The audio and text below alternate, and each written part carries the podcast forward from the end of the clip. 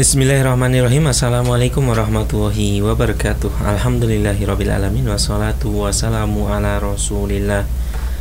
Sahabat Quran di mana pun anda berada Senang sekali saya Nur Said Bisa kembali menyapa sahabat Quran semua pada kesempatan kali ini. Dan insya Allah saya akan menemani anda dalam program Majelis Takon atau Majelis Tanya Jawab dan Konsultasi Yang insya Allah akan dibersamai oleh Syekh Abdul Qadir Abdul Aziz dan mutarjem kita Ustadz Imam Maliki. Dan Alhamdulillah telah hadir beliau Syekh Abdul Qadir Abdul Aziz dan pentarjem kita Ustadz Imam Maliki. Dan mari kita sapa uh, terlebih dahulu sahabat dan uh, Assalamualaikum Ustaz Waalaikumsalam warahmatullahi wabarakatuh. Bagaimana kabarnya Ustaz? Alhamdulillah khair. Uh, Assalamualaikum Syekh. Waalaikumsalam. Kaifa halnya Syekh? Alhamdulillah. Dan sahabat Quran pada pertemuan kali ini kita akan membahas uh, pertanyaan yang sebelumnya sudah dibahas namun belum selesai di edisi sebelumnya yaitu uh, tata cara berkenaan dengan mandi junub. Dan sahabat Quran langsung saja kita persilahkan kepada beliau Ustadz Imam Maliki untuk memulai uh, mengupas pertanyaan yang menjadi topik kita pada edisi kali ini. Silakan Ustadz. Assalamualaikum warahmatullahi wabarakatuh. Waalaikumsalam. Uh, di sesi yang kedua ini, alhamdulillah kita lanjutkan pertanyaan yang kemarin sempat dijawab oleh beliau dan belum tuntas. Insya Allah akan kita selesaikan pada uh, siang hari ini. Uh, kami persilahkan kepada beliau Syekh Abdul Qadir untuk uh, menjawab. Bismillahirrahmanirrahim. Assalamualaikum warahmatullahi wabarakatuh. Waalaikumsalam warahmatullahi wabarakatuh. بسم الله الرحمن الرحيم. الحمد لله رب العالمين. والصلاة والسلام على أشرف الخلق وأطهرهم وأزكاهم محمد بن عبد الله صلى الله عليه وسلم. الرحمة المهداة والنعمة المسداة والسراج المنير البشير النذير. اللهم أحينا على سنته وأمتنا على ملته وارزقنا شفاعته وأرفقنا صحبته في الفردوس الأعلى. ومتعنا بلذة النظر إلى وجهك الكريم. اللهم آمين يا رب العالمين. اللهم سلمني وسلم مني. اللهم سلمني وسلم مني. اللهم سلمني وسلم مني. أما بالأمس فكنا نتكلم في حكم الغسل. وقسمنا الغسل إلى ثلاثة أقسام واجب ومندوب ومباح. وقلنا أسباب الغسل الواجب وانتهينا عند انتهاء هذه الأسباب Alhamdulillah uh, para jemaah sekalian yang dimuliakan Allah Subhanahu wa taala. Kemarin kita sudah membahas tentang uh, hukum yaitu husli yaitu mandi. Uh, hukum mandi ini ada tiga macam. Yang pertama adalah wajib, yang kedua adalah mandub, yang ketiga adalah mubah. وقلنا أن الغسل الواجب هو الغسل من الجنابة Adapun mandi yang wajib termasuk mandi janabah. وأعطينا أمثلة كثيرة عن الأسباب التي توجب الغسل. Dan kemarin alhamdulillah uh, beliau sudah memberikan contoh yang sangat banyak tentang mandi-mandi mana sajakah yang wajib.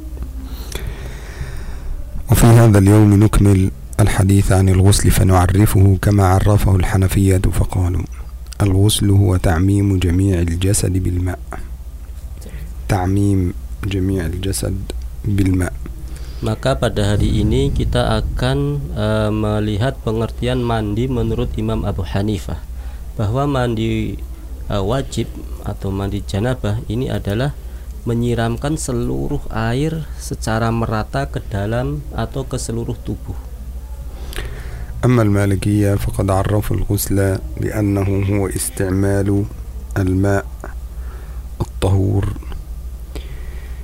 في البدن كله بنية استباحة الصلاة. استعمال الماء الطهور في الجسد كله بنية استباحة الصلاة. استباحة يعني حتى تكون الصلاة جائزة يعني. الإنسان وهو جنب لا يمكن أن يصلي. Adapun menurut Imam Malik atau madhab Malikiyah bahwa uh, mandi janabah ini adalah menggunakan air yang suci atau yang bersih ya untuk disiramkan ke seluruh tubuh dengan tujuan ketika ingin apa namanya melaksanakan sholat. أما الشافعية والحنابلة فقالوا هو استعمال ماء طهور في البدن كله بطريقة مخصوصة على وجه مخصوص بنية Adapun menurut Imam Syafi'i dan Imam Ahmad bin Hambal bahwa e, mandi wajib ini adalah menggunakan air yang bersih dengan niat khusus menyiramkan ke seluruh tubuhnya. وقولهم بطريقة مخصوصة لأن غسل الجنابة يختلف عندهم عن الأغسال المندوبة والأغسال المباحة Kenapa Imam Syafi'i dan Imam Ahmad bin Hambal menyertakan bahwa mandi wajib itu dengan cara bitariqatin makhsusatin makhsusatin dengan cara yang khusus karena mandi wajib ini mandi yang berbeda dengan mandi-mandi yang lainnya على وجه مخصوص أيضا أي أن الصفة التي تستعمل في الغسل الجنابة لا تستعمل في الأغسال الأخرى dan juga sifat air yang dipakai di dalam mandi wajib ini tidak bisa digunakan setelahnya untuk mandi yang lainnya berbeda dengan orang kalau mandi biasa ففي الوضوء ففي الغسل الواجب لا ينفع فيه إلا الماء الطهور maka di dalam mandi wajib ini tidak bermanfaat kecuali air itu adalah bersih artinya air yang digunakan air yang bersih dan suci أما في الأغسال المندوبة والمباحة فينفع فيها الماء الطاهر Adapun ketika kita mandi e, mandub atau mubah maka kita hanya cukup menggunakan air itu adalah tohir yaitu bersih saja. والماء الطهور حتى يفهمه المستمع أو يفهم الفرق بين الطاهر والطهور لأن غالبا المستمع يعني لا يعرف مثل هذه الأشياء Maka orang-orang yang mendengar atau melihat hal ini e, bisa membedakan antara air yang suci dan air yang bersih. Air yang bersih cukup bisa digunakan untuk mandi mandub dan mubah, sedangkan syarat mandi wajib air itu adalah suci dan bersih. الماء الطهور سبعة أشياء Adapun air yang eh, tohur yang suci itu mengandung tujuh perkara. ماء المطر Di antaranya adalah maul mator air hujan, ماء البحار kemudian air laut, ya, bihar, ماء الأنهار termasuk air sungai itu juga suci, ya. ماء العيون atau mata air yang keluar dari sumber mata air, ماء البئر atau air yang keluar dari sumur, itu juga suci, ماء الثلج atau air salju, air es, ماء البرد atau air yang sangat dingin ya air mungkin kulkas atau apa ini ya maul barat yang sangat dingin لا ليس الكلكاس Laisa kulkas لا هذا تغير بفعل فاعل هكذا الثلج مقصود بالثلج الثلج الذي نزل من السماء لم يدخل فيه شيء Hmm. فهمت Iya. أم لا air salji ini air yang dingin ini air yang turun dari langit ya salju ya dingin al barat آه، هكذا لا هذا الثلج شبيه بالثلج الذي يكون في الكلكاس لكن الذي ينزل فتكون هناك جبال من الثلج كمثل في تركيا في روسيا في هذه البلاد هكذا seperti yang eh, turun di negara-negara Turki di negara-negara Eropa gitu kalau di Indonesia sangat jarang sekali وماء البرد هو الماء الذي ينزل على النبات ليلا ففي وسط الأرز هكذا أنت تمشي في الطريق يوجد الندى الذي نقول عليه الندى يعني أو الطل هكذا Adapun air barot, air yang dingin itu maksudnya adalah air yang suci yang boleh digunakan untuk mandi itu termasuk air embun yang keluar atau yang turun pada malam hari dan pada pagi harinya bisa digunakan. Itu ter- namanya eh, kotrun nada, ya, air embun. ويدخل في ماء العيون عندك ماء السنبور أو الحنفية هكذا Adapun air uyun, mata air itu bisa air sumur atau hanafiyah, air keran. هذا بالنسبة إلى الماء الطهور والماء الطهور هو طاهر في نفسه ويطهر غيره dan ini yang disebut air yang suci suci untuk digunakan sendiri atau suci juga untuk digunakan ke yang lainnya ولا يستعمل في العبادات إلا الماء الطهور dan tidak boleh dalam hal ibadah itu eh, kita mandi atau berwudu kecuali menggunakan air yang suci seperti air ini tadi أما الماء الطاهر adapun air yang bersih tohir فهو tohir يست- itu bersih يستعمل في العادات bisa digunakan dalam hal kebiasaan sehari-hari وهو الماء إذا اختلط معه شيء طاهر seperti مثل air مثلاً- ini bersih tapi juga bercampur dengan sesuatu tapi sesuatu itu juga bersih maka كمثل air ini boleh dipakai كمثل ماء الورد هكذا أو كمثل الماء إذا كان معه صابون أو كمثل هذه الأشياء إذا اختلط بأي شيء طاهر فهذا اسمه ماء طاهر أو استعمل في الطهارة قبل ذلك atau air yang sudah tercampur contoh dengan sabun atau mungkin kejatuhan apa tapi barang zat yang mencampuri itu suci atau bersih maka air itu boleh digunakan untuk hal-hal yang mandub dan mubah ولذلك قالوا استعمال ماء طهور حتى يفرق بين الطهور والطاهر sampai kita bisa membedakan air yang tohir sama air yang tohur air yang suci dan air yang bersih بطريقة مخصوصة تختلف عن جميع الأغسال التي قبلها بصفة مخصوصة maka ini semuanya mempunyai sifat yang khusus dan penggunaannya juga ya khusus بنية ويشترط في هذا الغسل أن يكون موجودا فيه النية وأن تكون النية في بداية الفعل عند الشافعية والحنابلة maka menurut Syafi'i dan Hanabilah atau Imam Ahmad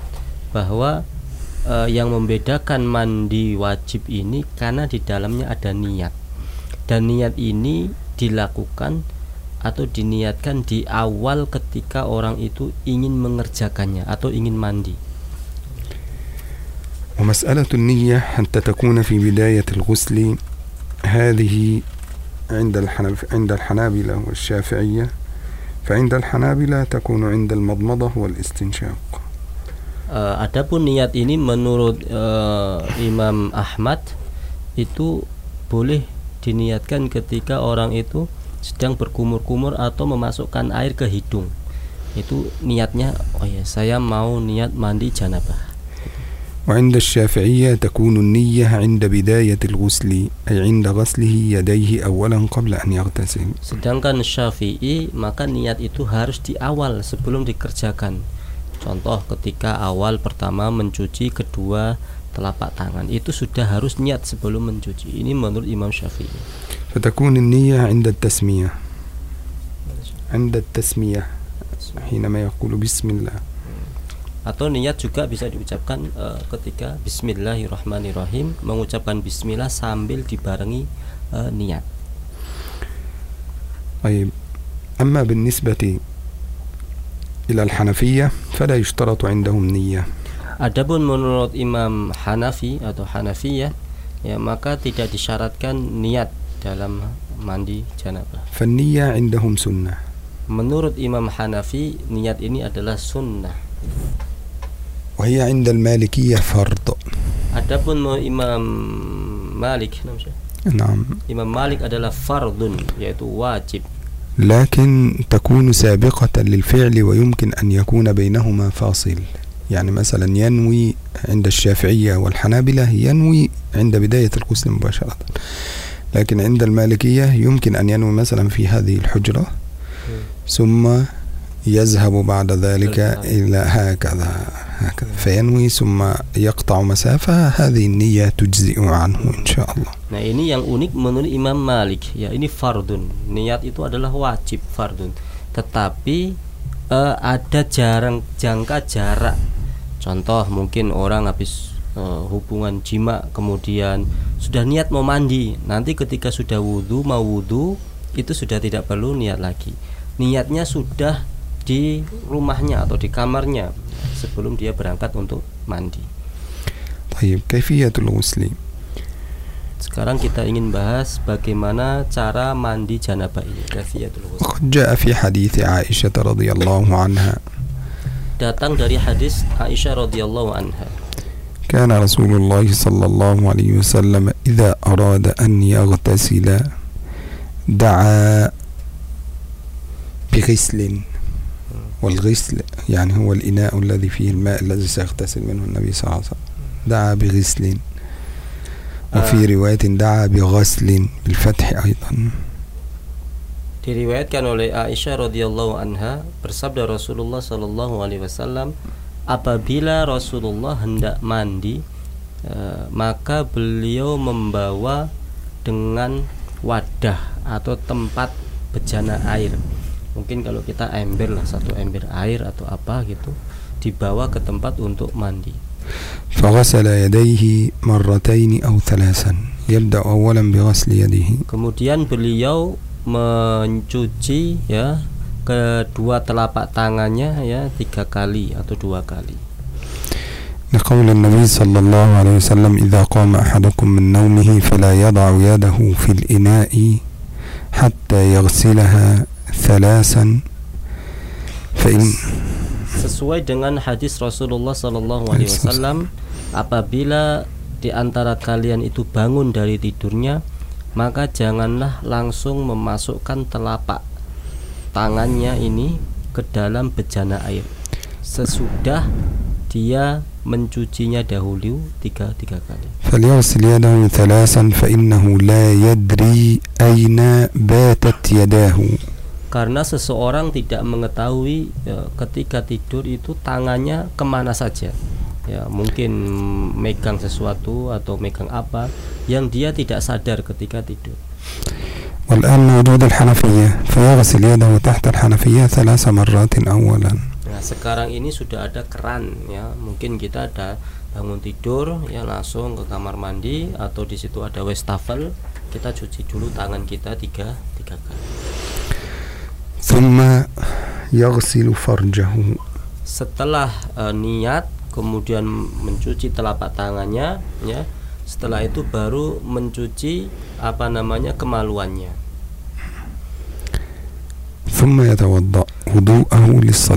Setelah itu berwudu seperti wudunya orang mau sholat.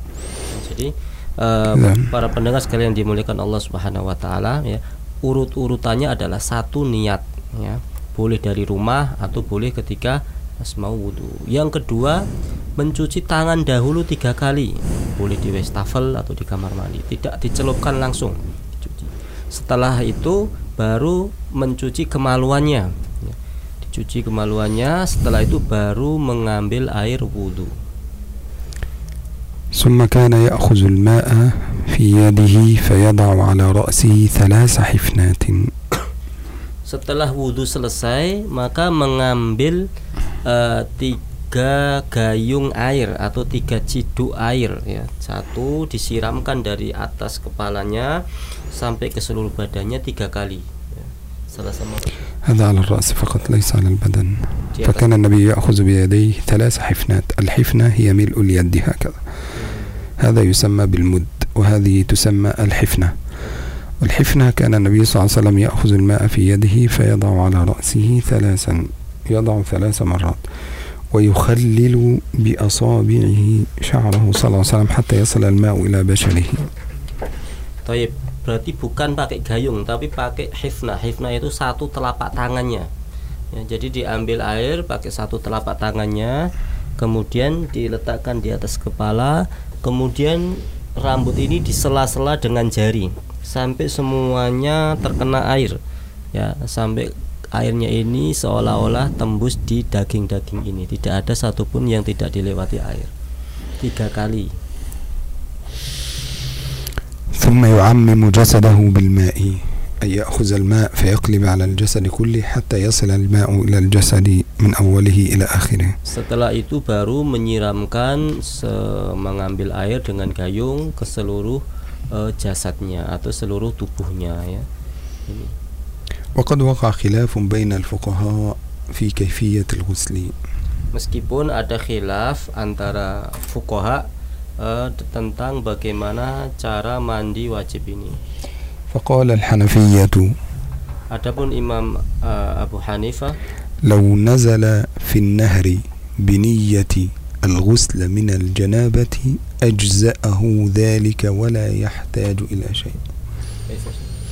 يعني لو ذهب إلى بركة السباحة هذه الموجودة في المعهد يمشي خلاص هو جنوب ينزل البركة بنية الاغتسال ويخرج خلاص يكفي هكذا. وهذا يعد عندهم غسل لأن الركن عندهم في الغسل هو تعميم الجسد بالماء. المهم أن الجسد يصله الماء كله. هذا عند هذا عند الحنفية.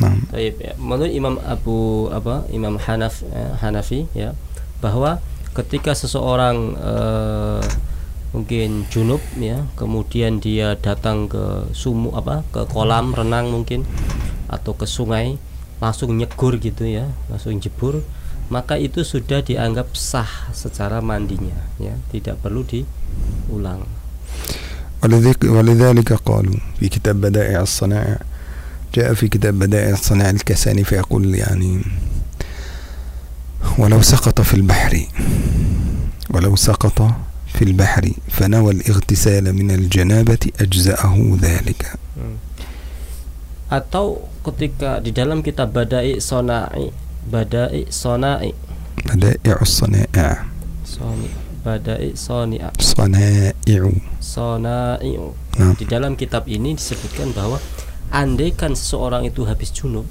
kemudian dia itu tercebur di sungai ya maka setelah itu tidak mengapa dia tidak mandi wajib lagi itu sudah dianggap mandi mandi wajib karena s- inti mandi wajib itu seluruh badan itu terkena air semuanya ولكن طريقتهم أيضا في الغسل يمكن أن تشبه طريقة يعني هذا جائز عندهم ويجوز عندهم الاغتسال وطبعا هذا هو الأصل أن يغتسل في الحمام لكن يكره عندهم الاغتسال ليلا والاغتسال في وسط النهار tetapi eh, ada perkara yang perlu dihindari ya mungkin dibenci mandi di tengah-tengah di malam hari atau mandi pas tengah-tengah malam mungkin jam 12 malam mandi atau jam 10 atau jam 11 mandi ya ini yukroh ya tidak disenangi ya dibenci هذا مكروه عند الحنفية. ini makruh menurut Imam Hanafi وطريقة الغسل عندهم أن الإنسان يتوضأ وضوءه يغسل يديه ثم فرجه ثم يتوضأ الوضوء لكن يترك رجله. يترك رجله حتى ينتهي من الغسل فيغسلها. Ah, sedikit perbedaan menurut Imam Hanafi dalam hal mandi janabah ini tadi ya. Jadi pertama eh, mencuci tangannya tiga kali, kemudian setelah itu kemaluannya, ya setelah itu men- menyela-nyela apa rambutnya, ya me- menyiram rambutnya. Setelah itu berwudu. Nah di dalam wudu ini menurut Imam Hanafi ya itu untuk kaki ditinggal, ya ditinggal sampai nanti mandi terkena semuanya. Ya. وبهذا الوضوء يجزئه ويكفي لو أراد أن يصلي به فلا يحتاج أن يتوضأ إلى وضوء آخر ما لم يمس فرجه في ال- الغسل Dan ini menurut Imam Hanafi ya, kalau seseorang itu sudah berwudu seperti tadi, kemudian mandi ya, maka ketika dia datang waktu sholat ingin sholat sudah tidak perlu wudhu lagi selama catatan selama dia ketika mandi itu tidak menyen- tangannya tidak menyentuh kemaluannya maka tidak wajib mandi lagi ini menurut Imam Hanafi أما المالكية فطريقة الغسل عندهم تختلف قليلا adapun menurut Imam Malik maka cara mandinya sangat berbeda فالأول التسمية pertama adalah membaca Bismillahirrahmanirrahim ini menurut Malikiyah والنية مع التسمية kemudian niat bersama Bismillahirrahmanirrahim وقد تكون سابقة للفعل يعني قد تكون وهو يخرج من الحجرة إلى الحمام هكذا وهو في الط... هكذا النية خلاص حاضر atau niatnya dibaca keluar dari rumah keluar dari kamar itu udah niat nanti ke sampai kamar mandi atau sampai kolam itu sudah tinggal wudhu فذهابه إلى الحمام هذا نية عند المالكية atau berangkatnya dia itu ke kamar mandi itu sudah dihitung niat ثم بعد ذلك يبدأ في الغسل فيغسل يديه ثم فرجه kemudian memulai dengan mencuci tangannya mencuci kemaluannya ya ini ثم يأخذ ثلاث حفنات من ماء فيضع على نصف رأسه هذا kemudian النصف meng- اليمين أولا mengambil air dengan telapak tangannya disiramkan di kepalanya ya setengah setengah pertengahan kepala ini yang bagian kanan ثم يأخذ ثلاثة فعلى النصف اليسار kemudian mengambil tiga lagi berarti enam ini ya tiga untuk sebelah kanan kemudian tiga untuk sebelah kiri di sela-sela ويغسل معها الأذن ظاهرا وباطنا kemudian juga mencuci apa namanya telinganya ya secara dohir dan batin ثم يفرغ الماء على جسمه من الجانب الأيمن kemudian menyiramkan air dari sebelah kanannya ya ini badannya ya dari sebelah kanan ولكن هذا من ناحية الوجه أي من ناحية القبل هكذا. النصف الأيمن من ناحية الوجه حتى منتصف الجسم. ثم ينتقل بعد ذلك فيغسل النصف الأيسر من ناحية الوجه حتى نصف الجسم.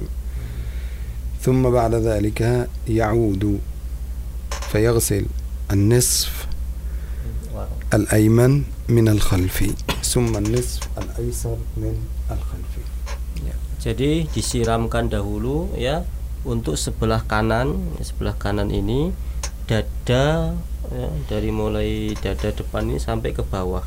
Ya, sampai ke bawah itu sampai habis perut ini ya, habis perut ini. Kemudian setelah itu sebelah kiri, ya sebelah kiri juga sama disiram dulu. Ya. Setelah ini semua yang depan, kanan dan kiri sudah, maka yang kanan se- paling belakang.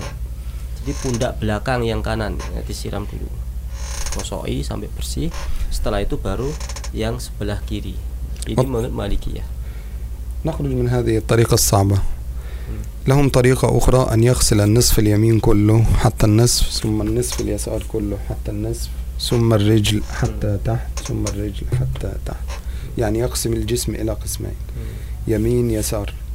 فوق أولا يغسل هذا أولا كله من الأمام والخلف.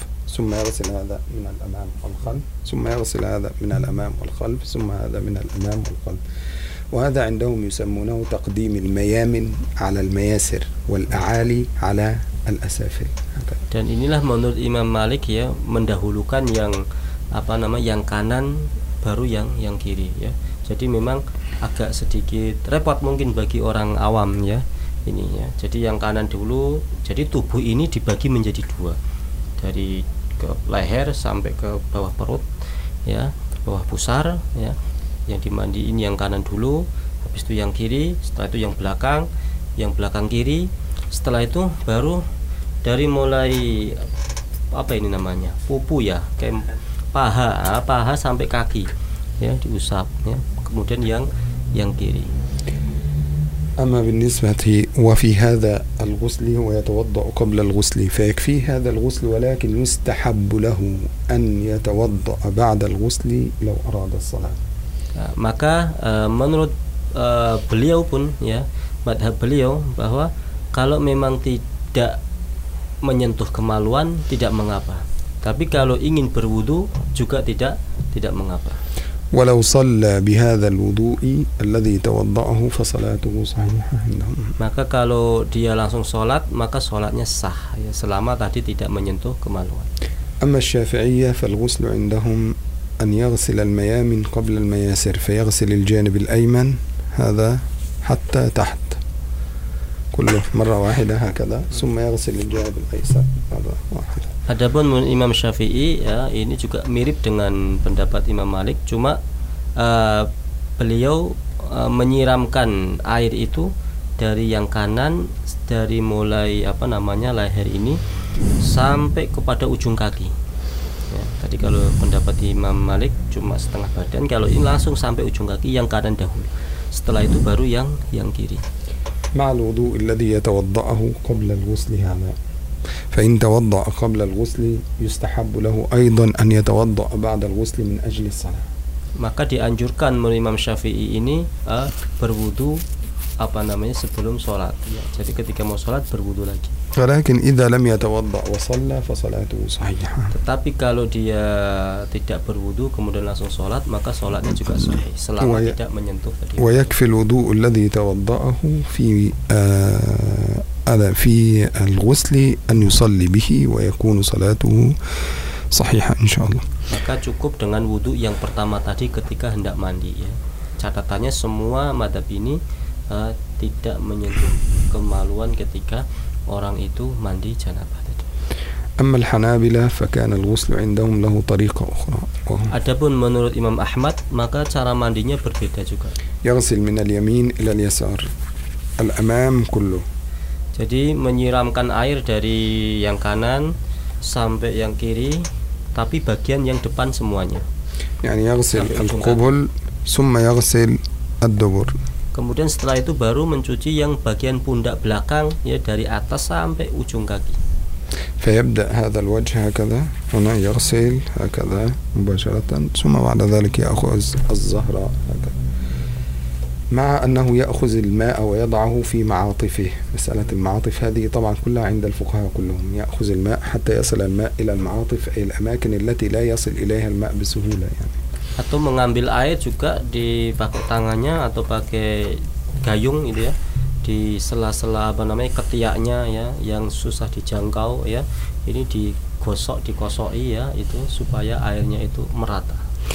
ولا يكفي الوضوء عندهم في مسألة ال- الغسل أن يصلي به الإنسان. بل إذا توضأ الإنسان للغسل وجب عليه أن يتوضأ وضوءا جديدا للصلاة لأن هذا كانت له نية خاصة وهذا له نية جديدة ويكره عندهم الوضوء ما لم تؤدى به عبادة الوضوء على الوضوء. Agak. menurut Imam Ahmad نعم. Nah, menurut Imam Ahmad eh, kalau orang itu berwudu untuk mandi eh, maka wudunya itu niat wudunya itu hanya untuk mandi wajib. Ketika orang itu ingin sholat maka hendaklah ia mengambil air wudu lagi. Ya, وعلى هذا يمكننا القول بأن الحنفية والمالكية والشافعية يجوز عندهم إذا توضأ الإنسان قبل الغسل di sholat. آه، يستحب له أن يغتسل أن يتوضأ للصلاة وإذا لم يتوضأ للصلاة وصلى بهذا الوضوء فهذا الوضوء يكفي Maka eh, والصلاة kita صحيحة ambil kesimpulan bahwa menurut Imam Syafi'i, Imam Malik, Imam Abu Hanifah ya, satu kali wudhu ketika mandi janabah itu diperbolehkan untuk sholat ya, selama tidak eh, memegang kemaluan ketika mandi. Tetapi menurut Imam Ahmad bin Hambal ya maka harus berwudhu lagi. أما بالنسبة للإمام أحمد أنت قلت هذا المذهب خلاص طيب خلاص يكفي إن شاء الله طيب. الله سبحانه وتعالى أعلى وأعلم Mungkin inilah eh, jawaban beliau. Mudah-mudahan eh, bermanfaat untuk kita dan seluruh pendengar semuanya. Jazakallah khair. Assalamualaikum warahmatullahi wabarakatuh. عليكم السلام ورحمة الله وبركاته Waalaikumsalam warahmatullahi wabarakatuh Baiklah sahabat Quran di mana pun Anda berada demikian tadi majelis takon edisi kali ini. Akhirnya saya Nur Syahid yang bertugas juga mewakili Syekh Abdul Qadir Abdul Aziz dan Ustadz Imam Maliki pamit undur diri dari ruang dengar sahabat Quran semua. Tetap stay tune di 99.9 FM Radio Iskarima sahabat Anda belajar Al-Quran. Alhamdulillahirobbilalamin alamin subhanakallahumma wa bihamdika alla ilaha illa anta astaghfiruka wa atubu. Wassalamualaikum warahmatullahi wabarakatuh.